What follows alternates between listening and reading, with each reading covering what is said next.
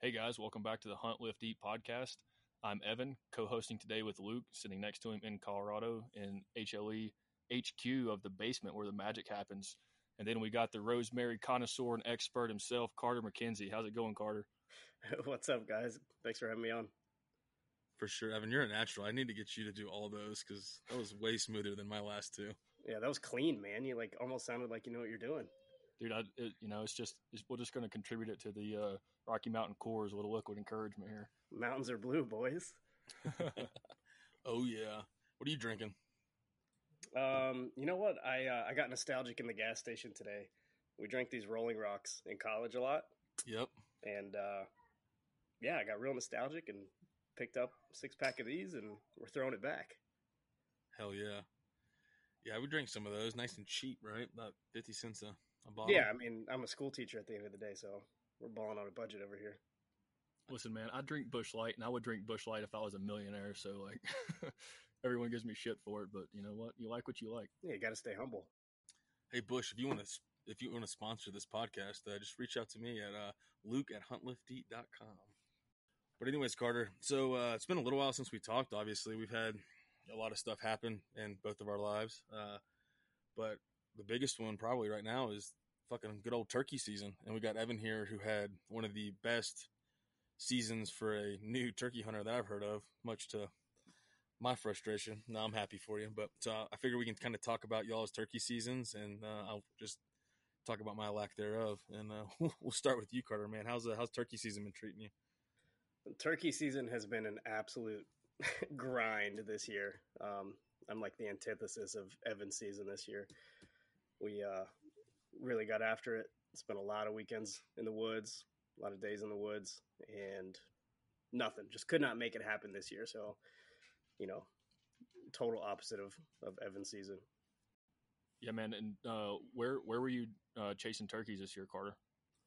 So, like I mentioned in the last podcast I was on, we're uh, almost North Georgia, kind of near the foothills of the Appalachians.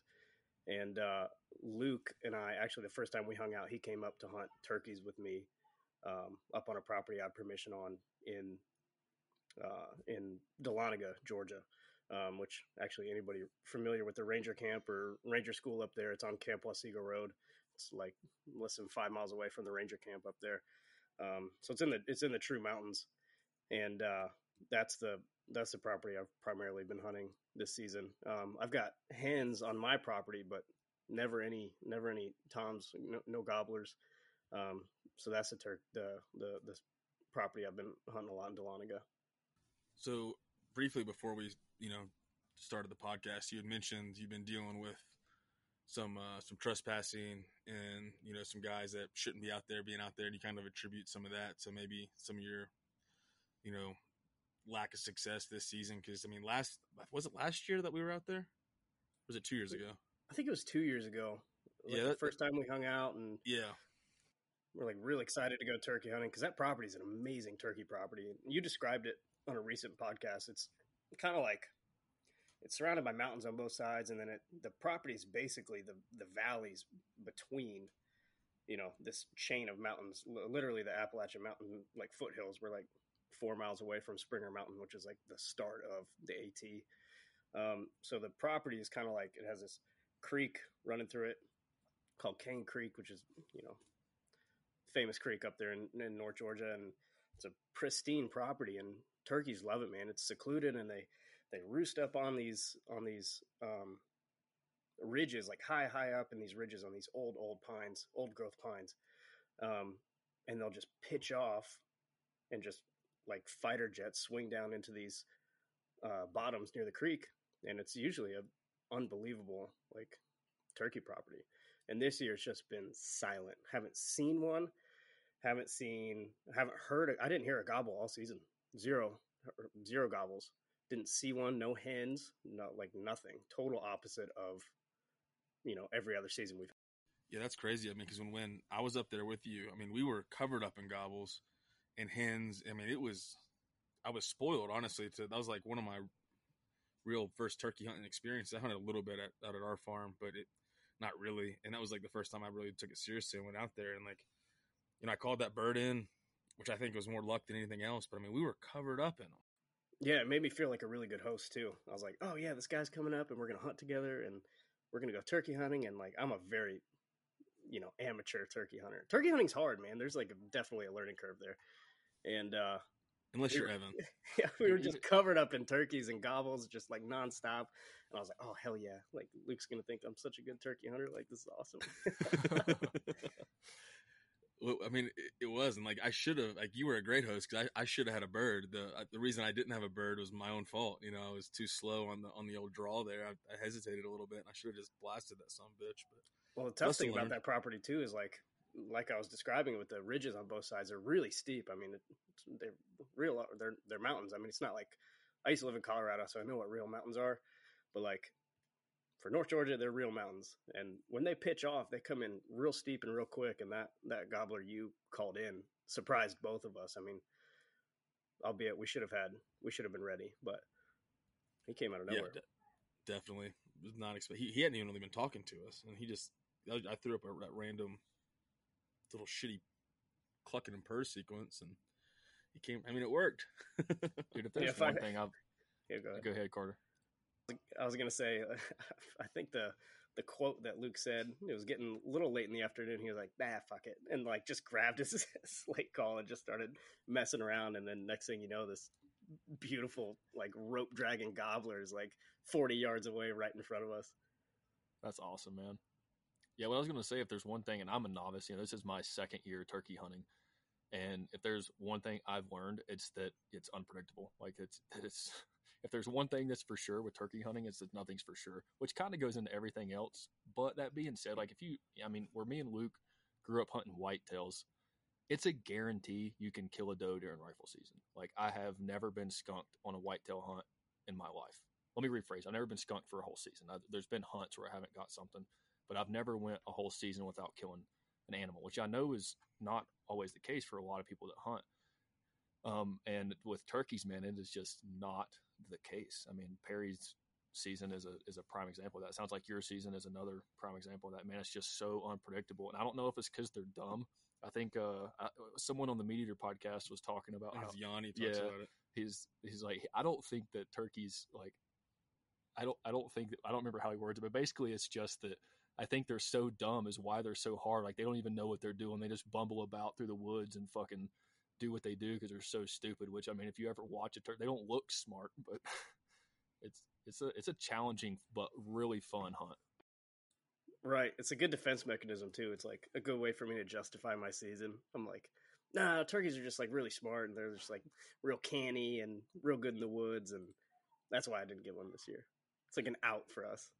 Yeah, It's like the old KG Buck, right? Like, ah, he just outsmarted me. I'll get him next year. Yeah, exactly. We'll get him next year. Now, I do have, you know, I got some reasons behind why I think it was such a crap season for me. That property I manage, the farmer who owns it, it's like 82 acres. And then I used to have permission on the adjacent farm, which was 250 acres. And that guy sold his property this year. And uh, that was an unbelievable turkey property. But he sold it. And so I just had the 80 acres. You know, that property, that um, that field we kind of went up into, Luke, last time you were there? Yep. the adjacent farm just kind of kept going. They were all they were two old farmers in their seventies, and they were fraternity brothers at Auburn, and so I kind of had free reign of of both of those properties. And then this year, the current owner isn't up there a whole lot. He's down in South Georgia doing stuff, and so I kind of take care of the property while he's gone. And uh, you know, I've just have kept finding you know, signs of somebody else being there that wasn't the owner. The gates would be open, and uh, I picked up a hundred, literally a hundred plus shotgun shells in like that main field that you and I were hunting, Luke. Um, a hundred just empty shells, Just were there like busted clays or anything? no clays. Just, I mean, and the owner calls the neighbors around there in this holler. They call he calls them second generation mountain trash. So like, it's pretty indicative of like. And you guys are y'all from Appalachian, Virginia. You you know the people I'm talking about. Yeah, we're Yeah. like sixth generation mountain trash. Yeah, so they don't need clays to be shooting stuff. They're just out there, you know, dumping dumping these three and a half inch bird shots, like steel shot shells into whatever the air or trees or whatever. So I'm just picking up all these shells all the time, and Just a gender don't know. reveal out there. that's right.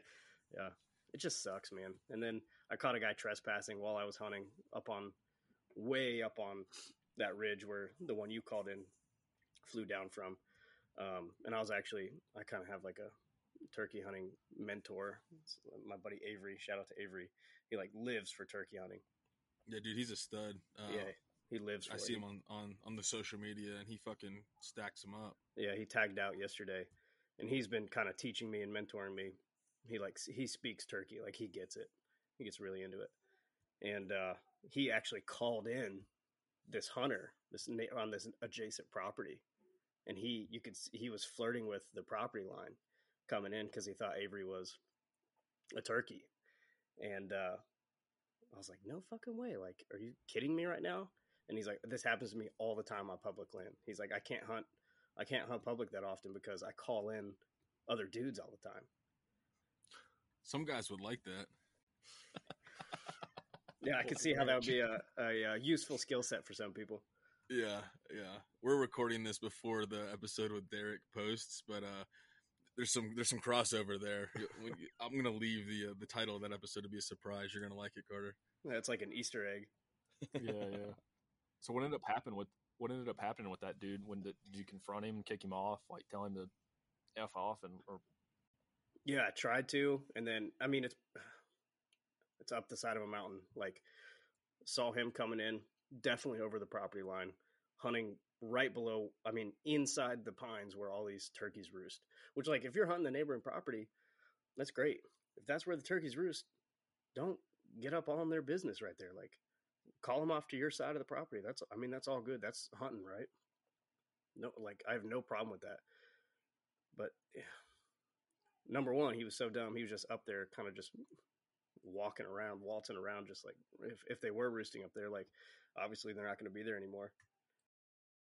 And then uh, I saw him come over the line, and he was coming down towards us, and he didn't see us, and so I kind of shouted and waved, and we started marching up there to confront him, because like you know I'm supposed to take care of this property while the owner's gone, and then as soon as he saw us, he just beeline up over the ridge, gone out of sight, and y'all are familiar, clearly familiar with the sixth generation mountain trash, and it's not really something you go, you don't go traipsing through the woods across other people's property trying to uh, citizens arrest them.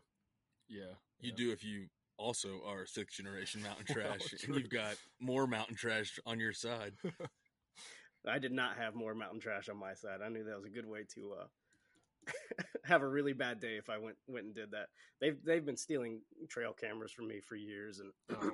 SD God, cards and people, all man. sorts of stuff, man. Uh, ah, I won't make that joke. I was gonna say something about Evan and his profession and what we could do with those trail Uh, cameras. Dude, I had that thought. That's so funny, dude, because I was about to make the same injection. Like, Fucking, I'll make the joke. So Evan's an uh, EOD tech, as you fully learned in the last podcast that we haven't released yet, and uh, he would he would probably know what to do with some, you know, you can maybe make it just a little cherry popper just to scare him. That's what I need, like the the banknotes when you steal them, paint in the face. dude, yeah, just get some blue paint, just get them blasted with blue paint, man. Dude, that would That's actually be hilarious. Whoa, And you get like the stink bombs, dude. that might be.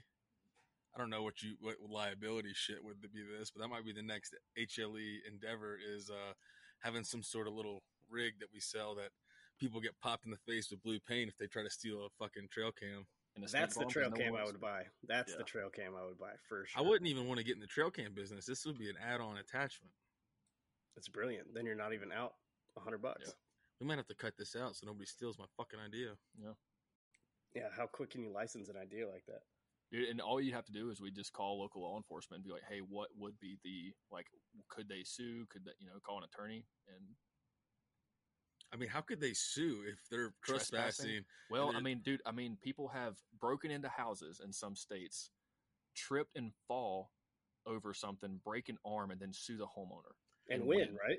Yeah, and that has Yeah. been a thing I've that always has happened. I've heard about that, but like I would I really want to see the court. You know what I'm saying? Like yeah, I mean, everybody sure. talks about that shit, but like let me see the court case. Like did this actually happen? If it did, like There's some fuck, man. ridiculous lawsuits out there. I know that there are some ridiculous lawsuits, especially so- in states like fucking California. Everybody wants to make a Washington quick State. buck.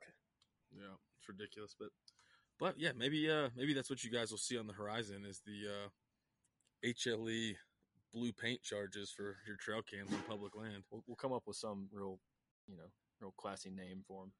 You probably That's what I actually need.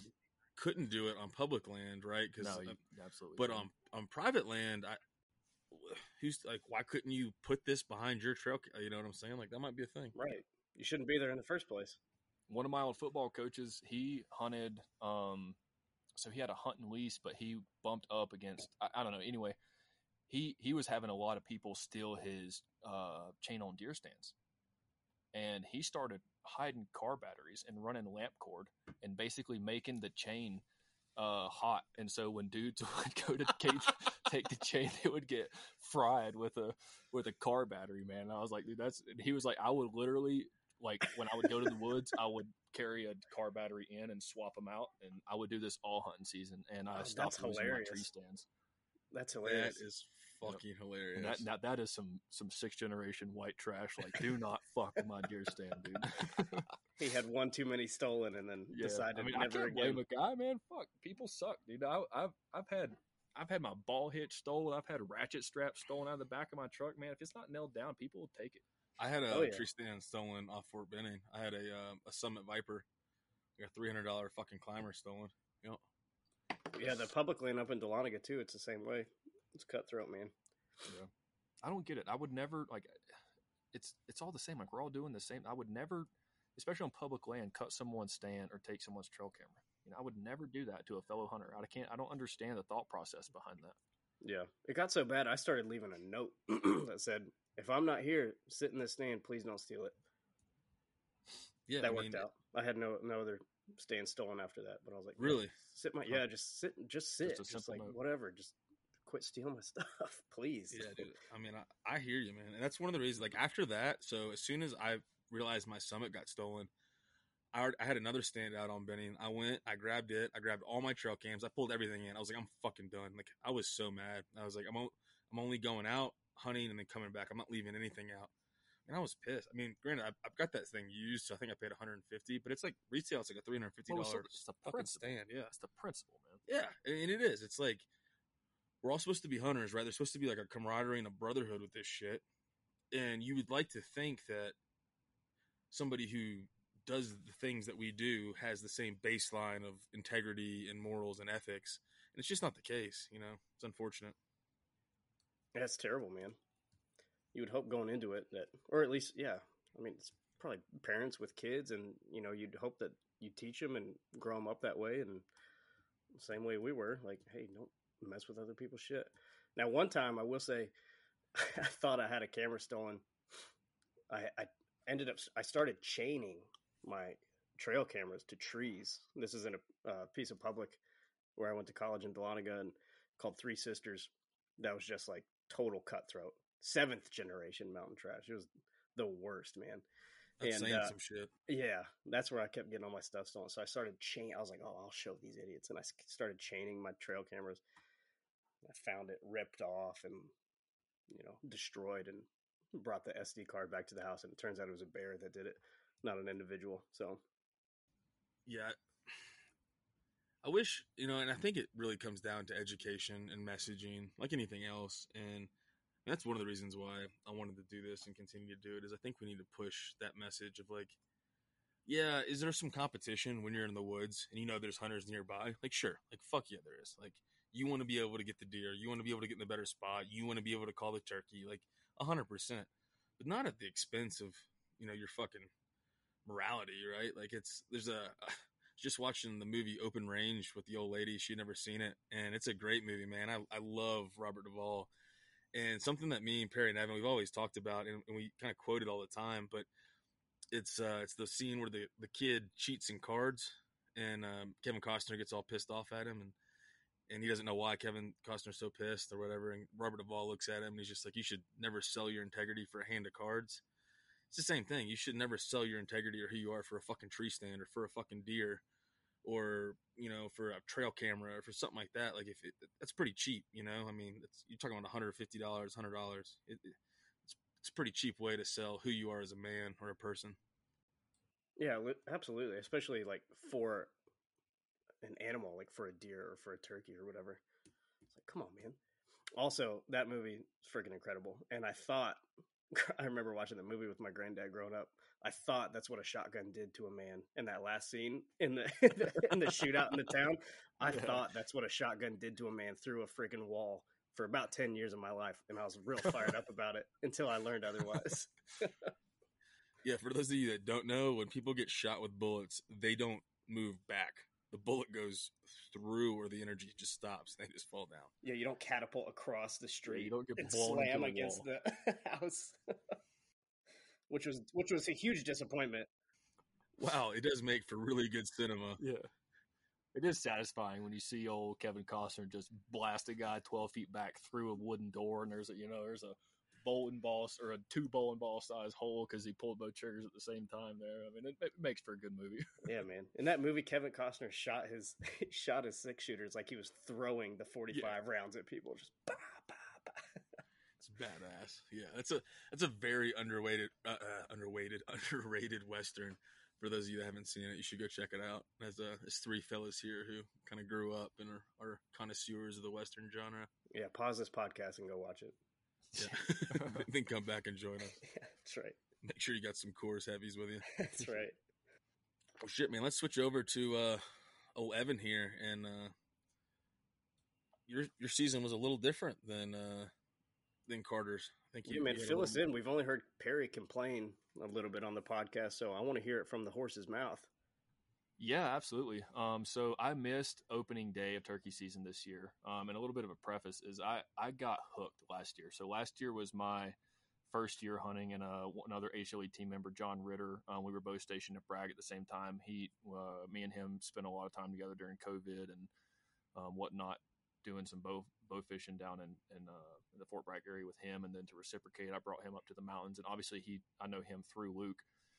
John's kind of already a part of our camp up there. He he you know brings stands, helps pay for minerals. Like he, he's kind of he's he's one of the in crowd up there. He's he's kind of he's one tier below the sixth generation mountain trash. yeah.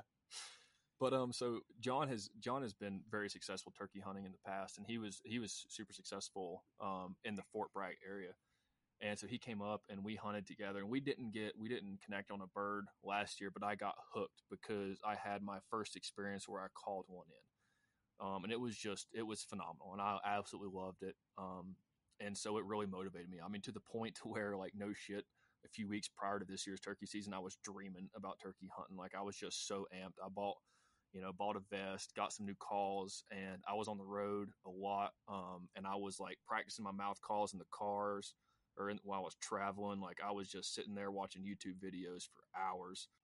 Yeah, it's addicting like nothing else, man. I mean, I love deer hunting and I think about it 24 7, but turkey hunting is like a totally different beast. Like the interactive part of it, it is, it is addictive. Once you get, once you like, once you call and you get your first return gobble, I mean, there's not much else that can fire you up like that it's so true, man. Like I never, I said this to Evan the other day. We were watching, we had just gone uh, turkey hunting out here, and uh, I can get to that later, kind of our experience. But we were watching some uh, some videos of the turkey hunt, and I was just like, man, you don't appreciate turkeys as a species until you hunt them. Like they're actually a badass bird. You always think they're kind of goofy, but like they're pretty vicious predators. Like those things will eat fucking mice and like they're they're very much omnivores. Like they're like little. I, I always joke and call them, but like they're fucking dinosaurs. Like they're you're calling in this fucking dinosaur to come in that wants to fuck your decoys, and like it's pretty satisfying when it happens. Um, it, it's cool. It's it it definitely the level of engagement is so much more fun than whitetail. Like maybe you can you know grunt in a buck like it's not as consistent as when you throw out that that hen call and then that that you get that gobble your your heart immediately you know perks up and you're like oh shit like, you know he's coming in and then he never comes in or he might come in but that's a different story yeah, it, you're you hit the nail exactly on the head. And I, I growing up only well, not only whitetail hunting, but primarily whitetail hunting. It was something new, and as we've talked about on the podcast before, you know, I missed four years of hunting season, and so like it just motivated me to expand on uh, the hunts that I wanted to go on, and so it was another reason why turkey hunting was uh, uh, something that I really got hooked on quick. Was just a, a different time of year, something new, same piece of property, but completely different hunt style, and it was great. And uh, towards the, uh, it was actually I want to say it was my last day hunting last year. Me and Perry were hunting together. Um, and connected on a Jake. It was a Jake. It was a juvenile bird, but man, it was a blast, and it was super unique because Perry was on the call. We saw this Tom moving. Um, long story short, we tried to head him off across the creek, got set up. We saw him moving with the hen through the trees to the across the neighbor's field. We were like, we're going to see if we can call him back. We were running because you could only hunt till um, noon at that time, and it was like eleven fifteen. And so I scooted up a little bit to try to peek into the field. And as I'm scooting up, Perry's like just scratching on the pot call a little bit. And this Jake flies from the field over our decoys um, and lands in the tree above Perry. And I was just quicker on the gun than Perry was because he had a call in his hand and I had a gun in his hand or in, in my hand. And so I turn and shoot this Jake out of a tree. Um, it was phenomenal. It was really cool. Me and Perry were super pumped.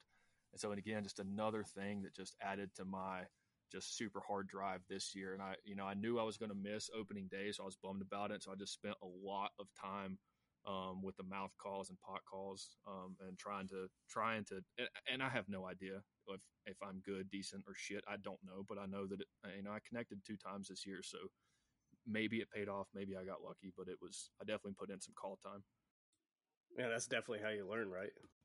But um, so missed missed opening day. Um, so I was out in Washington training, and our uh, I didn't think we were going to be able to fly out until Saturday, so I thought I was going to miss um, the second weekend too. Well, training ended up getting cut short, so I moved my flight, got three hours of sleep, flew from Washington back to Bragg, loaded up the shotgun, loaded up all my turkey stuff, and drove three hours up the mountain.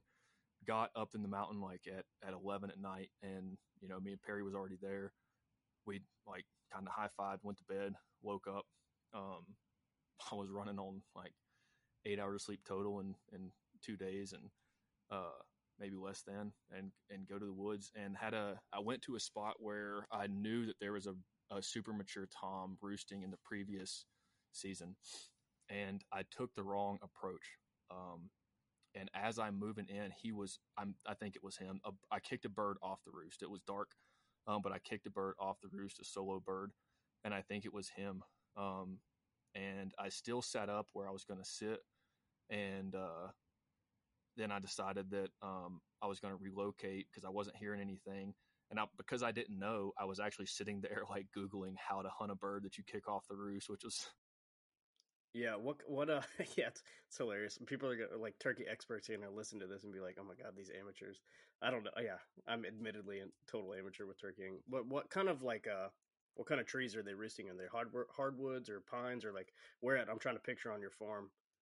Yeah, man. So our our farm has a super eclectic variety of pine stands, hardwoods, poplars, some like old cutover stuff that's like uh, not mature. We have mature pines, we have mature hardwoods, and we have juvenile. So it's got a, it's, and then there's a, about, what do you think, Luke? About 50% of the farm is pasture land.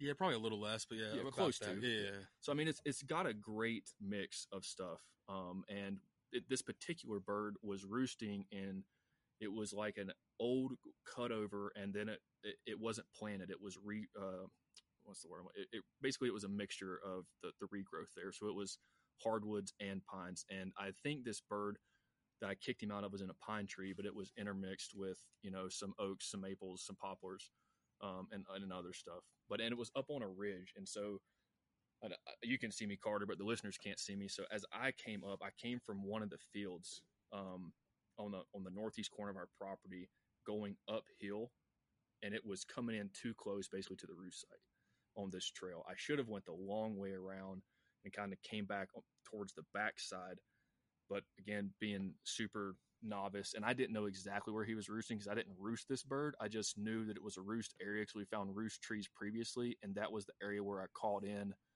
um, the bird uh, that I ended up not getting because he hung up on a creek at about 60 yards for like an hour and a half gobbling and just would not cross that creek. But much super mature bird, like straight up beard dragger, man. Um, and so I think it was him. It could have been another bird. It was dark. So kicked him off the roost again. Set up, sat there googling how to hunt a bird that you kick off the roost, and I you know got some tips. But I sat for an, hour, hour and a half, wasn't hearing anything. But I heard some gobbles um, on our property, back towards our hunting cabin area. Um, y'all have heard us reference the nine point stand that was like up towards the nine point area, and then also on the neighbor's property way off in the distance. So I was like, you know what? There's one thing I've I've learned is like go where you hear birds. So I pack up pack up and I move, um, and I set up uh, kind of it, it honestly like not on the property line, but I can see the neighbor's property line. And I was hoping to either call in one of the birds that was on the neighbor's property line or call in that one that was up near the nine point stand um, area, uh, which is I think I think we've got a roost spot up there too. Um, so I sit there and it was slow. Like I w- I wasn't getting super quick responses, but I'm pretty sure uh, these toms were still responding to me, but it wasn't immediate. I wasn't hitting the call and getting that immediate gobble. It was hit the call and then a minute later get a gobble. And it was like that for about another hour. And then it was silence. Um, and it was probably silence for 35 40 minutes and then i heard him get like significantly close and it was the one coming from the neighbor's property. So i started getting pumped up. I mean i'm getting amped up. Scratched the call a little bit hit the mouth call a little bit um, trying to mix it up and then another return gobble and i could tell he's moving. Well then he shuts up for another half hour and obviously i don't want to move because i can tell he's coming to me um, and also, I didn't really have anywhere to move because of the neighbor's property line being there. And how I was set up, I could only see down this hunting trail. Um, it ended up being really cool because I had deer off to my right hanging out at like 60 meters. So I was trying not to spook them because I knew if they blew and busted out of there, but I was going to alert that turkey. But so some time went by and I couldn't see, but then this dude erupted and I could tell he was probably already in shotgun range, but I just couldn't see him because it was blocked by a bunch of hardwood trees and some underbrush. And so I get ready, and then he gobbles like four or five times right on top of me. I mean, it was almost like I could feel the the vibrations. He was so close. And dude, my I'm, when I say I haven't been that excited since my first deer hunting, I was breathing so like I was tr- like doing breath control drills, like trying to calm my heart rate and stuff. I was moving and shaking. Like I had the I had the thought to try to get my phone out and video it, but I was like, nah, there's no way I'm gonna risk like messing up this hunt by trying to self film. Um, and then it, it, seemed like forever. And then I see a tail fan. He was uh, strutting. I see a, the, his tail fan up above this log, and he comes straight into my Jake. Um, I see the tail fan and him strutting, and then his head popped out. And I told Luke and Perry, I was like, "There's a part of me that wishes I would have given it a few minutes, because I think he was about to fuck up that Jake decoy because he was pissed. His head was white. He was mad um, and he came in hot. But as soon as his head got clear, man, I, I popped him and he went he went down. It was dude, it was absolutely phenomenal. And he was the giant you had been seeing and hearing. No, um, that was that was actually so you heard in previous podcast that I, I think that one is the one that Perry missed the opportunity on that didn't have a shot on because that was a, I mean, the biggest probably the biggest bird I've seen turkey hunting.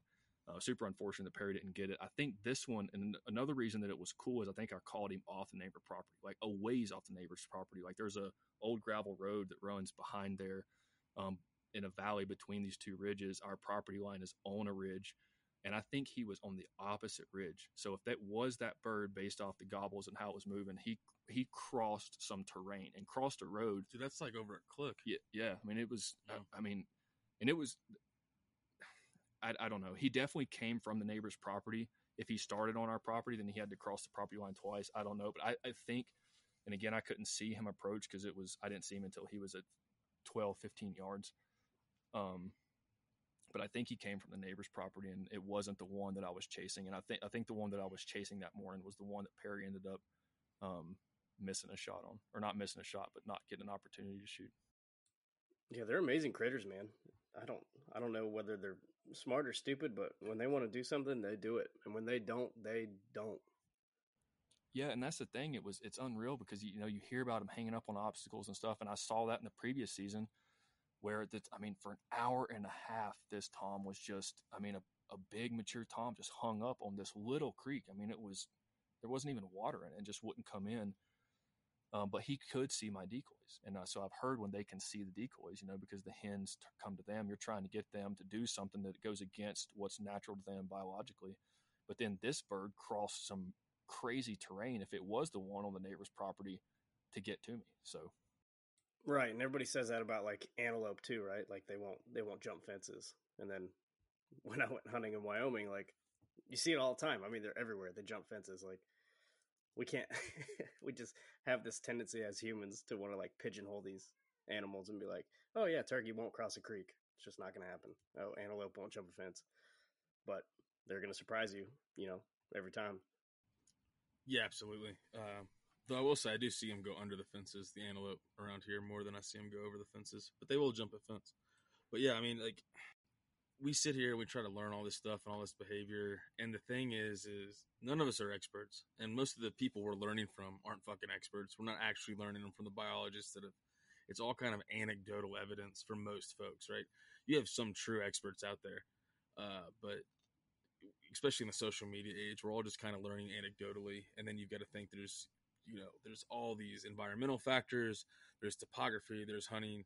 You might be you can hunt birds in Georgia, and the birds that you're hunting in North Georgia behave completely differently than the birds down in you know Southwest Georgia, and you know out here in Colorado, like trying to figure out like okay, am I hunting Rios or Merriams or who fucking knows because they blend and they they barely they barely look any different, but they behave different. Like it's just this whole quandary that we find ourselves in.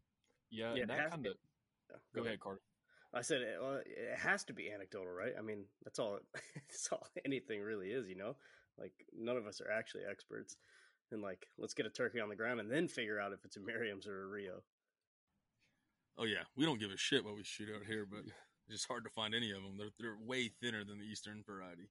Yeah, that that goes into an, another point of that particular hunt is something I read, and I'm not going to say learned, but something that I was like, okay, I'm going to try this year turkey hunting. Is I heard on the Meat Eater podcast twice um, when they had that biologist on there. Which, by the way, if you're a turkey hunter and you haven't listened to those episodes, go listen to them because I learned a crap ton uh, from that turkey expert. I think he actually graduated from Virginia Tech.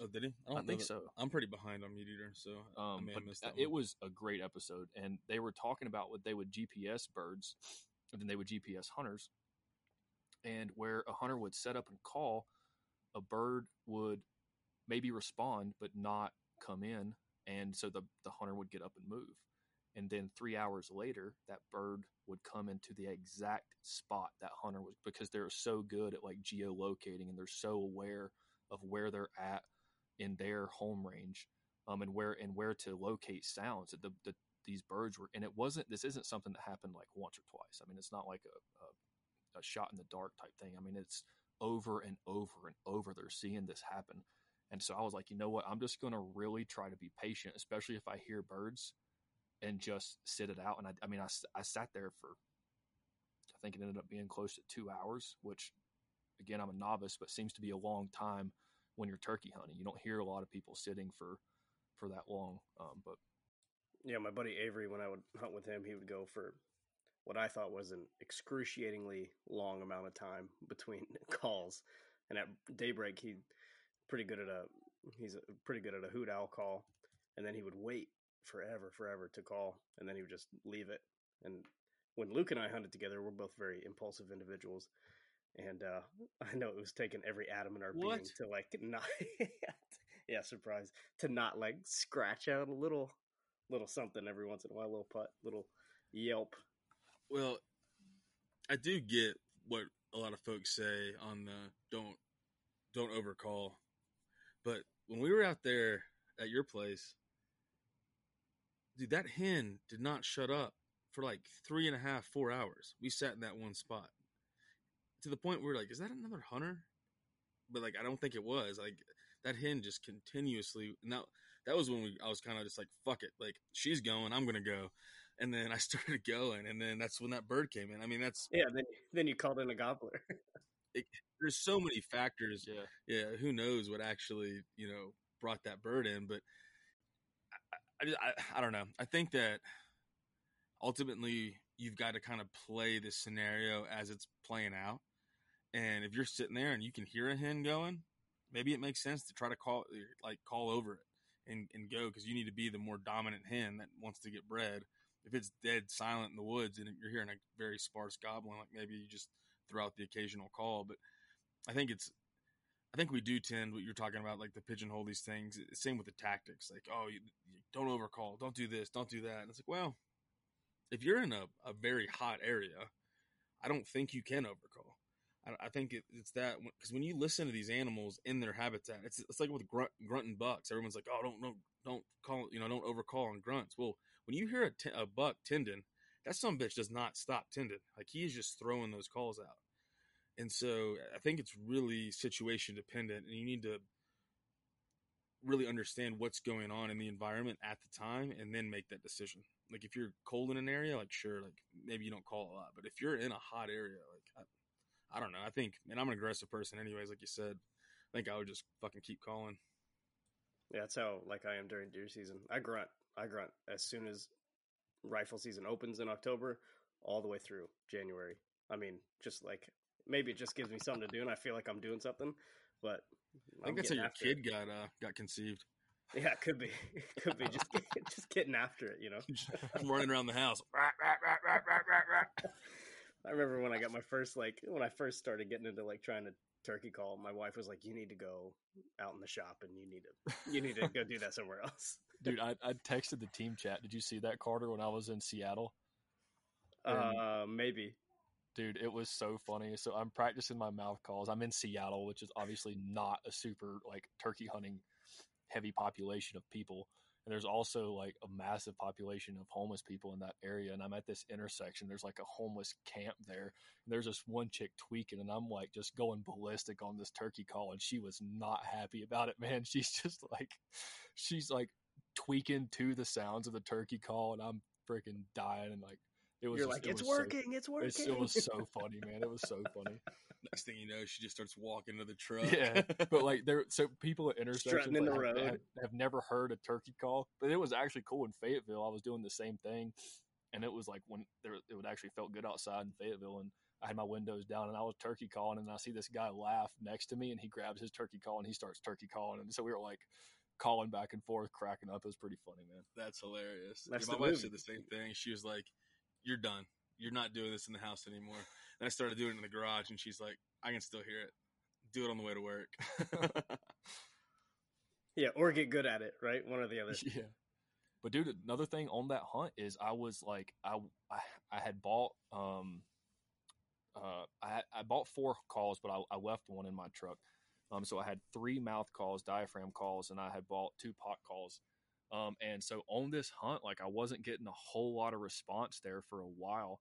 And so I just kept, uh, kept trying different things, just like kept trying to, uh, different methods of diaphragm calls, of the mouth calls, um, of the pot calls, trying clucks, trying, trying purrs, trying different yelps, trying different like pitches of these calls, different frequencies and, and stuff that I learned and then it ended up working. And I have no idea if that had a factor um, or or or what. But what I do know is that like I I think there's a small difference in practicing these calls sitting in your truck or sitting in your house than when you're in the woods. And I don't really know what that difference is. I don't know how to define it or put my finger finger on it.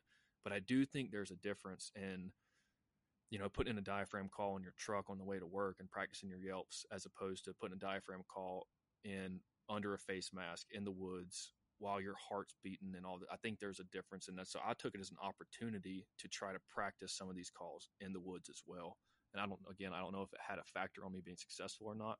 No idea, but it did work and it, I learned a lot too. Right. And it's just like, you know, training for the game time situation, right? Whether it's, you know, weightlifting or whatever, cardio, running, anything like that, training for the actual scenario that you're going to be in. Cause like turkeys, I mean, it's like it's its whole nuanced language with a million different dialects, and it's it's complicated, man. I mean, you can you can make it as complicated as you want. You can really get into it. Um, so yeah, I think the you know there's a lot to be said about people like Luke and I'll throw myself in that group. The aggressive ones. The best way to learn is by talking to turkeys. You know, like we have chickens here at my house, and I've thought about you know, if I got a couple turkeys, you know, could I practice my calling? Would it be more authentic to like practice with turkeys in the yard? Like, I don't know. You would think so, right? I mean, yeah, that would make sense to me. But yeah, it's as it's as complicated and as nuanced as as you can make it. But you know, at the end of the day, and hopefully that's what everybody listening to this podcast is all about. Is like, you know, there's nothing like there's everything to be said about learning a new discipline and learning a new style of hunting. Like you and I did not grow up like it was it was deer hunting. Well, I didn't even grow up hunting, but deer hunting is like the focus, and then you know turkey hunting was not. That has been added on to the passion as it's developed over the years. Like you know, I killed my first two turkeys were of questionable legality, and uh, the, the most most recent one was it was done the right way, like how it should be, like you said, with the heart thumping in the chest, and you're all fired up about it. And the the gobbler came in, and he was strutting, and he came into the decoys, and like fired up. The first two, eh, questionable legality, but you know, learning new disciplines and adding that to the to the passion of of hunting is hopefully what everybody listening is all about. It's like, you know, never a bad thing to learn something new, and you can make it as difficult and nuanced as you want. Yeah, man, I I completely agree with that, and it, it's I think the reason because I've killed turkeys, and like you say, and you know, I, I was I think the last turkey I'd killed prior to the one last season that I told you I shot out of the tree was one I killed illegally. And then me and my buddy where it wasn't we were just walking through the woods and I saw a turkey and I was like, you know, I want to try turkey and I shot. And I mean, we did eat it, but um, it I didn't get that like that, that heart pumping like I earned this thing I, and I, and I had guilt about it and it wasn't it wasn't rewarding and like so I, I do think there's a lot of merit to what you're saying there because you know when that that was the first one that I called in and was successful. And it, it, just, dude, it was a, it was a such a phenomenal experience. And like that moment right there just made me a lifetime turkey hunter. Like that one day just guaranteed that I'll be chasing toms for the rest of my life. Like as long as I have the ability to do that. So I think there's a lot of merit to what you're saying. Yeah, absolutely. It's an addiction, man. What uh, think, Luke? Oh, sorry. Go ahead. No, I was just gonna jump in. So, like, I, I, told the story. I don't remember a couple episodes back about the two hens I shot, uh, and the, how they were illegal. I don't even remember if I gave the full rundown. So, like, all right. So, to, what I didn't say then, because I was kind of wrapped up in the story and laughing, was like, it's a funny story, sure, but like, to all our younger listeners, this is not condoning illegal. Like, we all have learned these lessons the hard way, and it's really because we didn't have at least I didn't really have a, a, hunting mentor other than like the guy sitting to my right here, and we're the same age, fumble fucking making all the same mistakes together. So he was just more experienced than I was. And but as far as our, you know, frontal lobe development was still pretty low. It still is, but uh, yeah, it was really low back then. And so was, I don't, I don't want to, don't want to con- uh, condone, you know, the, the illegal, you know, killing of, of, of animals, but you know, it, it did happen. I think a lot of us can relate to it. And I think too many people are afraid to talk about it. I agree and I think it's really important to talk about and to, to tell it so like the next the generation behind us can like kind of learn from it. But but yeah, I mean the two that I killed, I was driving, I was in my Jeep, I jumped out the sunroof, I had a 22 little t- Ruger 1022, shot these two hens in the neck, I killed both of them. I don't know what season it was. Like it was everything about this was extremely illegal. Uh, from I mean, it was on our farm, so I mean, I wasn't trespassing, so I had that going for me. But other than that, that was about the only thing I did right. Uh, but I did eat them, and but but you learn from that, and there there is no gratification. Like I didn't like it wasn't like proud, like oh yeah, look, it was just more like honestly in my mind that was just grocery shopping. That was yeah. like I'm gonna shoot these and eat them, and you know, at the time I was like, wow, why does the government need to tell me when I can shoot stuff on our own, you know, property? I didn't understand the bigger picture of conservation and, and buying into the system and paying into the system and, and that whole thing. And as I've learned that, I, I why there's a problem with what I did, uh, you know, for the species as a whole. But I do think a lot of people make those mistakes when they're younger and in their youth, and it's good to talk about. I agree, and, and you know, in a uh, post-apocalyptic scenario, I promise you, I'm not going to be turkey hunting with a shotgun and camo trying to call one in. I'm going to plink in the head with a, at 100 yards with a 22 because it's about meat, right? It's about survival, so it's a lot different. But in this scenario, like it's it's you don't like you say you don't get the experience. You know, the experience. It wasn't the kill. It wasn't the turkey being on the ground that hooked me on turkey hunting for life. It was the whole process. It was that whole morning me fucking up and kicking the one off the roost and having to Google and learn in the woods and then trying new things and then it panning out like that. That experience right there is is irreplaceable, and you just don't get that when you you know. So I, I think there's a a lot of people don't talk about the mistakes they've made, but I'm I'm very willing to and I think it's extremely beneficial. Yeah, hundred percent. And that's one of the reasons why I'm, you know, so passionate about introducing new people to hunting as a whole, like as a mentor. Yeah. So you want me to jump in and start talking about the the second hunt of the season? Yeah, yeah, for sure. Actually, before we do that, let's uh let's do a quick plug for our favorite mortgage loan officer. So, as everybody knows, Casey Burns is the official mortgage officer of the Hunt Lift Eat podcast. Uh, he's based out of Charlotte, North Carolina, can sell mortgages or whatever he does technically in all 50 states. And he's one of the best in the business. He works for PrimeLending. Uh, he's who I use. He's who Evan uses. Uh, Perry's used him. John and Andrew. Uh, Pete's honestly working with him right now, as you heard a, a few episodes back. And we all have had a phenomenal relationship. Uh, he's one, he's been one of my friends for 10 years. He doesn't just treat me, you know, a certain way. He treats every single person that way. And he's trustworthy. He'll tell you if he can't help you and he'll still try to find the right person to help you. Like he's just that type of person.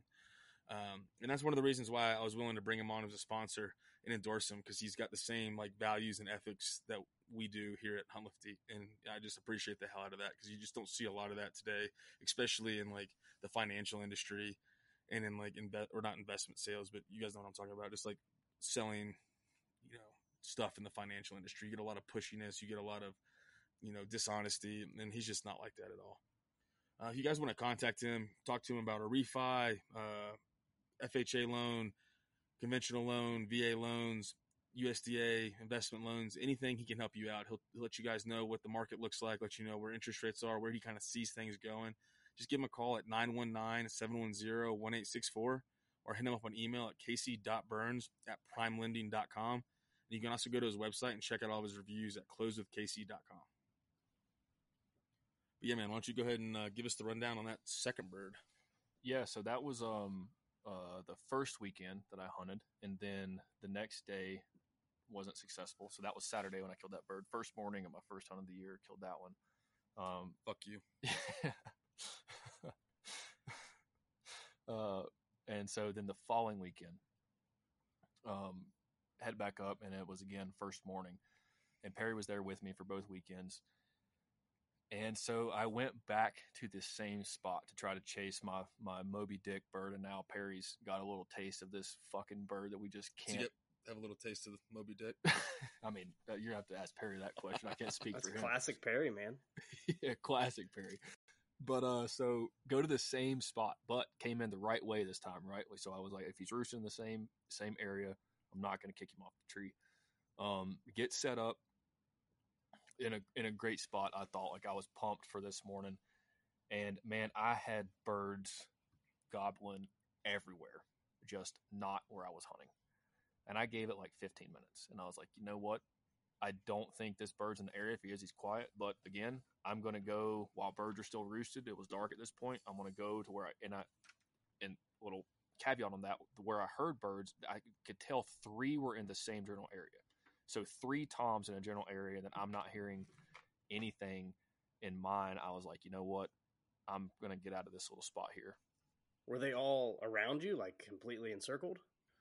No, so I had one um, that was back behind me, same property line I was talking about in the previous hunt that was way off the property. Um, but then the three that I'm talking about were kind of across that backfield that I mentioned I came up on when I kicked that bird off the roost on the first hunt. Um, they were across that backfield in another known roost spot that me and John had found in the previous uh, season. So I was like, you know what? It's still dark out. Um, I'm going to try to shoot across the backfield before the sun comes up and hear a gobble and then find a spot to get set up. Well, that so they were ended up being a little bit further than I thought they were. They sounded a lot closer. Um, and so by the time I got into position, the sun was up and they had already pitched down off the roost, but they were still going fucking nuts. And so I could see them that they had pitched down in on the edge of this field. Um, and I could see that there was two toms. They were both still gobbling. I don't know where the third one went, but there was clearly three on the roost gobbling in that area. And then they had a hen. And I was like, okay, um, not really sure what to do here but we're gonna we're gonna throw some shit at the wall and see what sticks. Um, and I had uh, I had a little bit of cover, and so I just got low and stayed behind all these thick um, rose bushes, and was moving in moving in on them, and I could see them. And uh, I got to a spot where I was like, there just wasn't a good spot to set up because of how the terrain was and where they were. There wasn't like there was so much cover and underbrush between me and them I didn't want to set up to where they couldn't see my decoys, which I, I, don't know if that matters or not, but it just didn't feel right. So I kept kind of encroaching and I almost screwed myself. Um, and so I like peeked my head up to try to see where they are and they didn't like take off, but then I saw all three of their heads up, both Toms and that hen, their heads immediately went vertical and they start looking around and they didn't haul ass. They just kind of moved out of the area. What uh what decoys were you running? And then what was your thought process behind those or or was there a thought process or was it more like I have a Jake. That's that's what I'm doing. Yeah, so that, that's a that's a really good question, man, and that goes back to some of that preseason prep I did. I spent a lot of time on YouTube and forums, and um, Mossy Oak has a great series. Oh, or wait, Mossberg. I'm sorry, misspoke. Mossberg has a great series on turkey hunting, and I don't remember the guy's name, but he's got some phenomenal videos um, for you guys to uh, check out if you're interested. Just Google Mossberg uh, turkey hunting call tips, different tips, and I mean, I'm sure it'll bring it to you. But so the decoy strategy I ran, I got from this dude, and he said that the only decoy uh, strategy that he uses is a breeder, a Jake, either a strutter or not, and then he he paints the Jake's head white. So all the red on it, he paints it white with like fingernail polish or an outdoor paint. And then if he does three decoys, the only change if he does three, he'll do a lookout hen. And well, I had so because of that, I bought two decoys. I didn't buy the lookout hen, but that's my next next one if I want to run three decoys. So the breeder, just to clarify, that's the hen that's laying on the ground, correct? Correct, and it's also how the head's positioned. So I use Avion X decoys is what I've chose just from recommendations of guys on the team. And again, I'm a novice turkey hunter, but they seem to be some pretty top quality decoys. They last longer. They're super realistic. You can deflate them, so you can pack them in. They're light. They're not. They're just. I, I highly recommend those decoys. That's what I went with. And the Avion X makes a breeder decoy hen um, specifically and then what what uh, this guy recommended when I did all season and it worked, seemed to work, is you don't put her on a stake. You just put her on the ground um, because when a hen's about to get bred, she's going to lay down, and then you put the Jake not close. Another thing that I learned or got told is, um, uh, I just lost my train of thought. Sorry, is, is don't cluster up your decoys. So a lot of people put their decoys like super on top of each other, a meter, two meters apart he was like, don't be afraid to spread them out. A is going to give more opportunity for a bird coming a long ways away to see them. And then B, it's it looks more natural, especially if you're running uh, three decoys, not to have them in a cluster. So then I would put the Jake, depending on the terrain, depending on where I was setting up, um, kind of offset, not directly in line with her, but kind of offset like he would come in and just try to make it look natural. Um, so that was my uh, decoy strategy there, Carter. Yeah, that's awesome. I we've had a ton of uh, good luck running the the breeder hen just on the ground, no stake, but like on the ground, like Luke was saying, and then just positioning a, a Jake like behind her as if it's going to breed her. Um, there's a decoy called the Funky Chicken, which just looks it just looks like dog shit. It looks terrible. It's like almost standing vertically. It's like a small little like I don't know, little bigger than like a, a beer bottle. The Funky Chicken and it seems to bring Tom's in real aggressive, maybe because he's like smaller looking or something like that. Um, he just looks terrible, like he like he would get his ass whipped. Um, but those, yeah, that decoy setup has worked really well here in Georgia. Nice, yeah. It seems to be seems to be something that's tried and true for a lot of turkey hunters. The strategy makes sense though, because you know, go to the bar like back in your early twenties, and you see this scrawny little soy boy trying to hit on the hot chick, and you're not you're not having any of it, you know. Yeah, yeah, absolutely. Yeah. And Two pitchers of beer says the soy boy's not getting it. Oh man, but uh but yeah um so i i they clearly saw me but i was camoed up i had my face mask up um and i was concealed with the exception of like my eyes. The only thing i brought above this underbrush was my eyes to to try to look into this field and see him so i don't i think that's one of the reasons they didn't hightail out of there. And they're about 120 yards. So they move up into the woods to where i can't see him and i'm like well fuck. I just screwed up this great opportunity. Um, and I'm trying to think like, all right, I don't, again, I don't know how to really hunt turkeys, especially don't know how to like chase turkeys. So like in my mind, like, okay, maybe I could cut them off. So I'm thinking about like moving into like moving up through the woods and trying to intersect them and get in front of the direction that they were heading. Well, I'd been sweating because I hauled ass uh, across the the field that morning to try to get set up. So I like take off my first like base layers like right there. I'm like, all right, I'm gonna go ahead and get comfortable.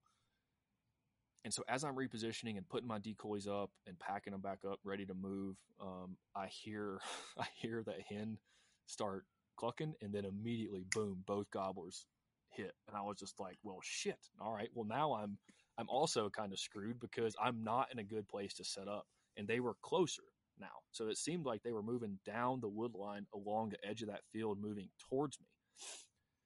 Um, so I just like damn near belly crawled really fast out, put my decoys out in this area, and um, to little spoiler alert, like I got this on film, and I think Luke's gonna gonna post it on Instagram at some point, and you'll be able to see like it's not the the best spot. It's just not. Um, but it ended up working. So I just threw the decoys out, and it's right on this fence. And I was like, I, I don't didn't have a choice. If I crossed the fence, they would have seen me because I would have been exposed in this field. Um, and if like I, so there's no way I was doing that. And I was just like, I'm hoping I could call them in at least to the fence, and I knew I could shoot through the fence, um, or get them to cross the fence. But I also knew that there was an obstacle there. But I made sure that I kept that fence like in shotgun range, so if they were on the fence, that um, I could shoot through the fence basically, and it ended up working great. But it was again another agonizing like over hour, and it was aggressive. And I, it was funny because Perry's texting me at this time and he's like, I'm not hearing shit. And I'm like, don't even want to text because I've got so much going on. Like these birds are going nuts. This hen's going nuts. And then what's crazy is because of all this commotion I'm calling, it kicks up two more toms back where I was. So I hear birds and then they start moving in. I can tell they're getting closer. So I've got like two to four birds depending on because they're all gobbling at each other at the same time. It was really hard to di- differentiate between how many there was.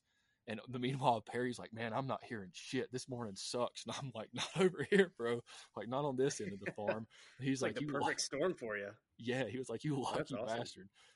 Well, so real quick though, I think that's like kind of a good thing for us to think about. Is it we'll sit there and when nothing's going on, we're like, nothing's moving today. Well, that's that's not true, right? The animals are. It's not like they're all just they just slept in. Like Yeah. they still gotta fucking eat. they still gotta go fuck. Like they're gonna still go do their thing. Uh, they're just probably you're just probably in the wrong spot. And I think that's something when I think we can tend to not be aggressive, especially with turkey hunting. Less with deer hunting because it can change on a dime. But especially with turkey hunting, like if you're not hearing anything, you're sitting there. You sit like fucking get up and move and go find them. Yeah, if if deer gobbled, it would change our perspective. I would imagine. Also You be a little know, creeped out. Like you, you know, like you know the deer are moving. They're gonna they're gonna get up and they're gonna. It would change our perspective, like from the tree stand. Like you would know the deer are moving regardless. But And I think Luke's also going to release this because I, I don't know if it's going to be beneficial for listeners slash viewers slash just HLE supporters or just anyone uh, that likes turkey hunt. But I got on film this hen coming out and coming in to the decoys, and it was fucking awesome, man. Because she's going nuts, and so again, like this is after about an hour of just talking, and I see the hen come out in the field at about hundred meters, and the tom strutting, and they go back in the woods and like just playing this game with me for a while. Well, then this hen, I think she saw my Jake decoy through the fence and through some brush because she comes beelining out of the woods, like at a run towards me. Then she kind of stops and starts uh, clucking and yelping, clearly at these decoys, like clearly at these decoys. And then she comes to the fence, hangs up on the fence, kind of walks back and forth a little bit, looking like she's trying to find a gap to get bred by this Jake. So I don't really know how it works. I don't know if she had been bred by these toms already. I don't know what pulled her away from the toms to this Jake. I have no idea. All I know is that from what I know about the turkey world that hens come to the male is that she was looking to get bred by my Jake decoy. And also because I think she was a dominant hen and she was pissed off that there was another hen in the area, i.e., me and my decoy, me calling, and then her seeing my breeder hen out there. I think it really chapped her ass because if she was a more dominant hen, it that that's what I took from this scenario, and I did get it all on film, and I think Luke's going to release that on the HLE page um, as well. Yeah, I'll drop those videos concurrently with this podcast. That's Yeah. awesome, man. Turkeys, like I get so nervous hunting, hunting turkeys because you always hear about how well they can see. So I never video anything. Like deer, you can hold up hold up a phone and video deer, no problem. But that's awesome. You got all that. Yeah. And, and so I had my phone out like while they were off in the distance, and I was like, you know, I'm going to try and just get something. And if I end up, I, obviously, uh, wanting to kill one's going to be a priority. So if I end up not getting a video, that's fine. But just to get content, you know, Luke's asked us to, you know, always try to get content we can, and also just for myself, like just to, just to have, like just especially because it was such a fun morning. It was a, you know, it was a long time of of a lot of shit going on, and I just wanted to kind of have it to reference for for um, the future. And uh, so she goes back and forth, and then she like moves down the fence line trying to find a gap, and it brings those toms in. They come in hard. So then the first tom is just out of shotgun range, um, and I think he was the bigger one. Um, but the one I shot was still. Uh, there's some pictures on my Instagram. You can look. He's still like a big ass bird. His beard was about the same length as the first one I killed, but his body was significantly bigger, and his fan was significantly bigger. That was interesting to me because usually, like, we want to judge them off their beards, but the beards were like the same length. But this bird, when you look at the fan, it is significantly bigger and more developed, um, which I'm still pretty novice in like judging birds, but Well, that goes back to the MeatEater podcast with that biologist. He said you can't gauge a bird's size based off the beard and spurs. Yeah. He was like the, the the truest way to gauge a bird's um, age is off the tail fan, which is something you know I never knew. I always thought the beard was like an Yeah. indicator of a mature bird. But he was like, you can have a two year old bird with a longer beard than a four year old bird. And I was like, wow, didn't didn't know that. But yeah, it's really interesting.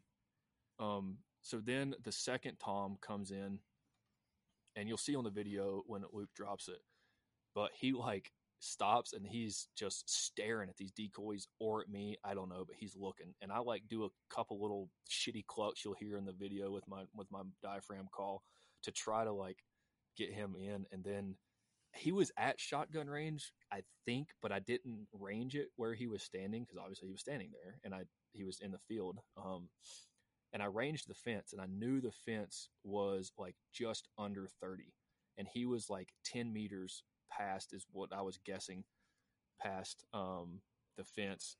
And then he moves and closes distance a little bit, and then stops. And as soon as he stops, man, shot him and his stoned him. And then I got super pumped and forgot my video camera was zoomed in, and so it's a goofy video. Y'all be feel free to give me shit for, but it was still man, it was an absolute blast. Like I don't care, you can send me, you can give me shit. He flips the camera around and it's like trying to do a selfie video, and it's like zoomed in on his chin. It's pretty awesome. it's funny though. It's it's good. You can see like legitimately how stoked and pumped he is. It was an awesome. They don't teach you how to video in your line of work, Evan.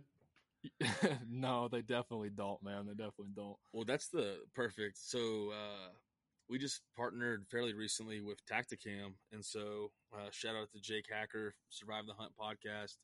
Carter introduced me to him uh, during our Wyoming hunt. We were up there at camp with him, and uh, he brought us on with uh, Tactacam as you know, kind of partners. And so we're gonna. I've already got a. I was a team. I was a not a team rep, whatever the fuck they call it. Uh, amb- maybe it is a team program with them. I don't, I don't remember. I was whatever their ambassador there uh, with Tactacam for a while, and so I have a lot of their cameras. And honestly, I think they're actually better for turkey hunting than deer hunting because of uh, just the the range and the proximity. And so hopefully we start getting you guys a bunch of those, and then having the cameras the the cool thing about Tactacam, and this is this isn't a paid shout out at all. They don't sponsor us. They just give us a discount on their shit. Total transparency. But I, I just like the system for hunting because it like you can run multiple cameras off the same remote. You can have that remote around your neck, and all you literally do is hit one button, and all the cameras will turn on.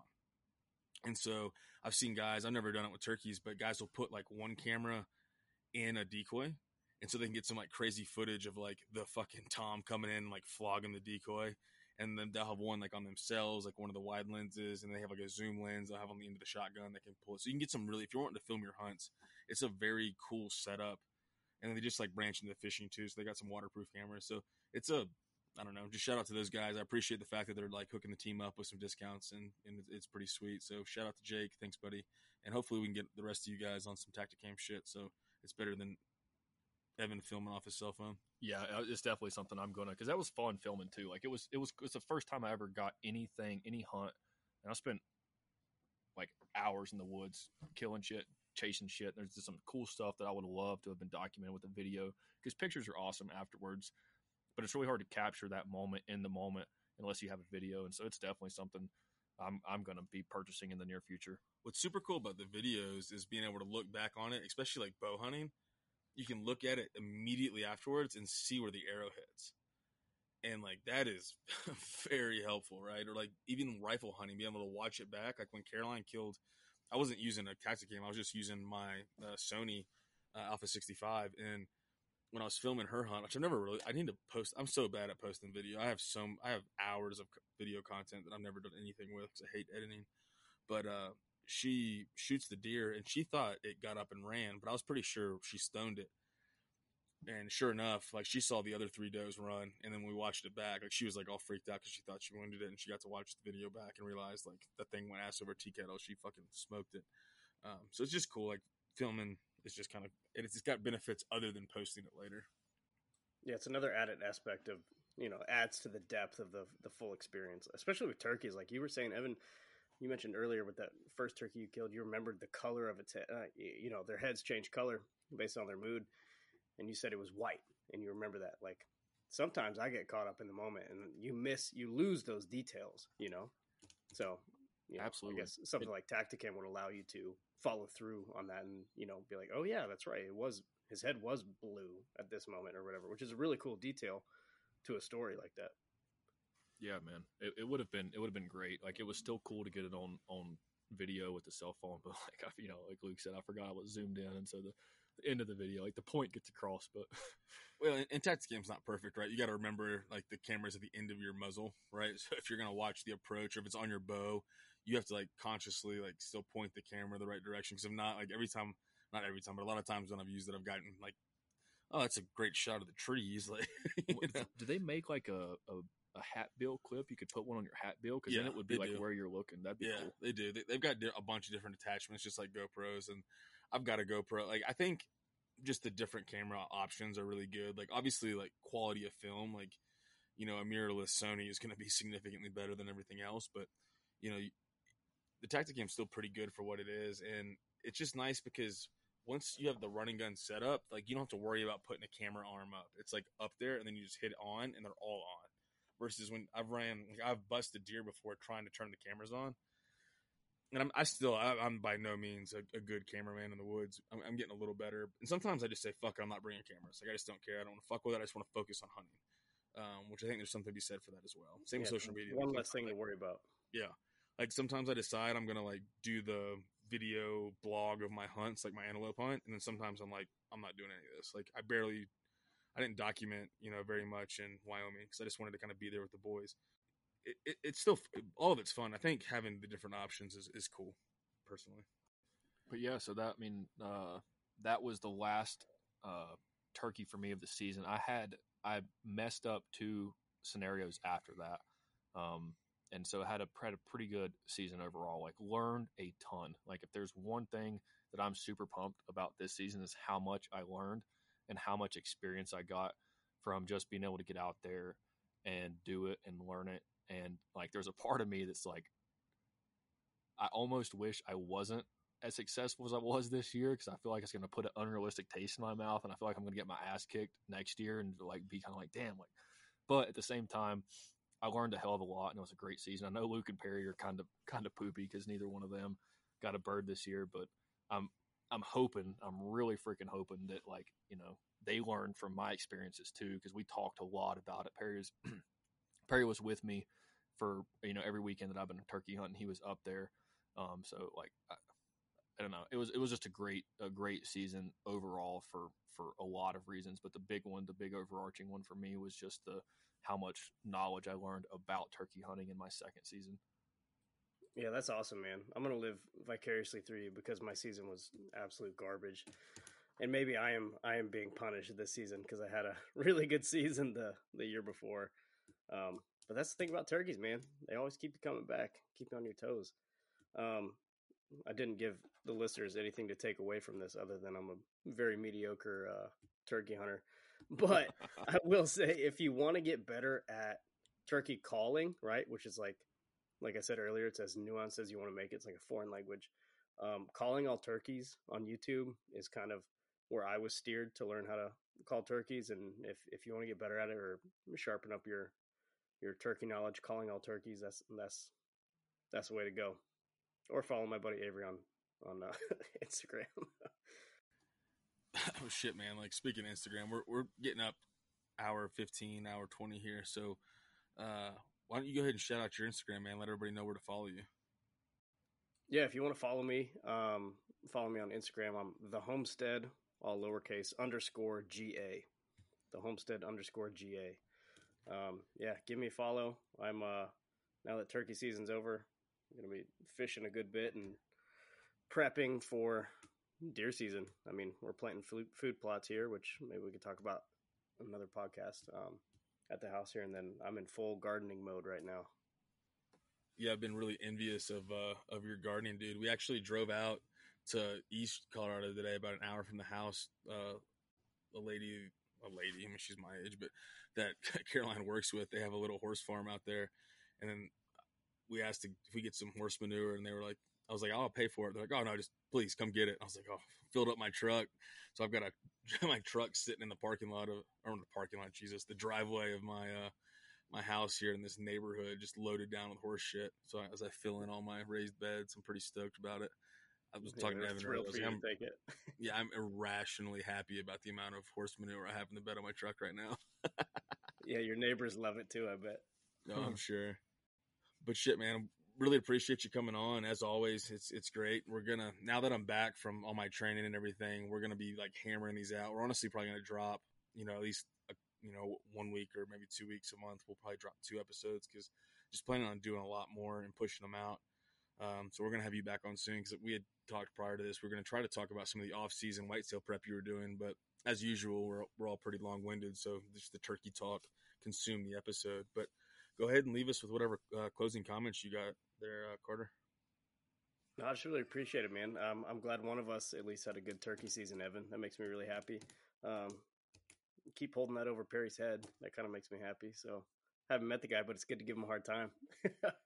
Fuck Perry. Yeah, me and Luke started a hashtag. By the way, feel free to uh, when y'all add HLE stories to just throw the hashtag "fuck Perry" in there. And, hashtag, or actually at tag us and then hashtag "fuck Perry." Yeah. Please do that, especially because he doesn't have Instagram and can't yeah, defend himself. At Instagram list Perry. Yeah. yeah.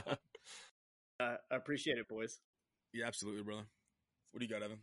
No, it's just it's good to. I think this is the first time Carter we've ever like met, you know, virtually here. But it's it's good to you know we've we've chatted back and forth in the team chat, and uh, I know you were you were, talking about hopefully going to come out and join us in the Turkey Woods this year. That didn't pan out, but you know, really really hope we can make that happen in the future. But it's it's good to sit here and and you know bullshit about turkey season with you.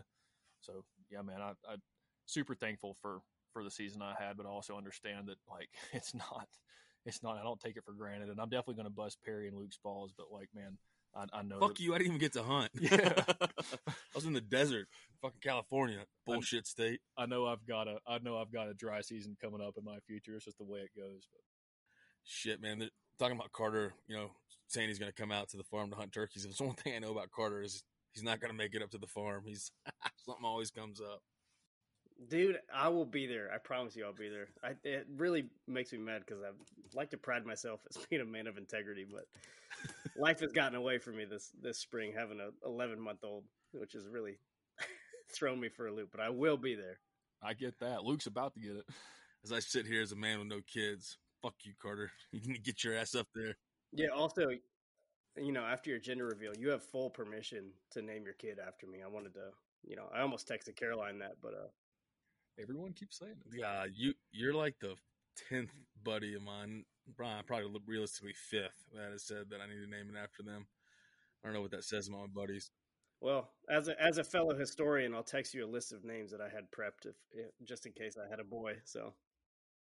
Oh, Evan, shit, we haven't even had you the last two episodes. Shout out your Instagram. Throw that out there. Oh yeah, uh, and if you want to see these turkeys we're talking about, go ahead and uh, hit me up on Instagram. Follow me. It's just all lowercase evan.d.isner. Um, and then yeah, shoot me a message with the hashtag fuck Perry and yeah, thank you. I, I do want to let both of you know that uh, Instagram handles aren't case sensitive, so you don't have to say all lowercase. Hey man, we're, we're not the we're not the one with the over ten thousand followers, dude. That's you. So yeah, relax, man. I get happy for every like I get. I, I still don't know how to use it. Luke's always busting my balls for like, dude, because I reach out to him like, hey man, like, can I do this? He's like, yes, just yes. like, sorry, sorry. He's like, hey man, can I post this? I'm like, it's your fucking profile, dude. I don't care what you post. Like, sure. But anyways, uh, Jesus, this is this has been a fun one, boys. I really, I really do appreciate this. But um, if you guys want to follow me on my personal page, it's uh, at luke.d.cox. And then it's, it's weird. Evan made his handle very similar to mine. Simple. I like it. Yeah. Yeah. We're, we're very simple men. Sixth generation mountain trash. Yeah, it's almost like we're related. Yeah. Uh, and then uh, follow the the brand page at Hunt Lift Eat Official. We've got a lot of stuff in the works, and that's where we drop ninety percent of the stuff. I really try not to spam everybody on emails. I'll probably push out a little more email marketing here shortly, but very very little. So definitely follow us on Instagram. That's where we push out the vast majority of the announcements for the brand. Um, I honestly don't know exactly when it's going to drop, but probably within a couple of weeks of this episode coming out, you you guys are going to see at least preview pictures of the gym line. We've got a full women's line coming out. We've got a few uh, added men's apparel options. We got some shorts. We got uh, some tank tops. I know a lot of dudes have been asking for tanks. We got a uh, dry fit T-shirt, and then we've got a, another T-shirt coming out for the dudes. And then we have a big. Obviously, we don't have any women's clothes right now, so we have a, a very sharp increase in, in, women's clothes, which we've had a lot of demand for. So definitely check all that stuff out. Uh, we've got several hats out that that are new and they're selling out pretty quickly. So definitely hit all that stuff up. Go to Hunt Lift Eat Official at in, on Instagram and then check out the website at huntlifteat.com. As always, I really appreciate it. Thanks, y'all.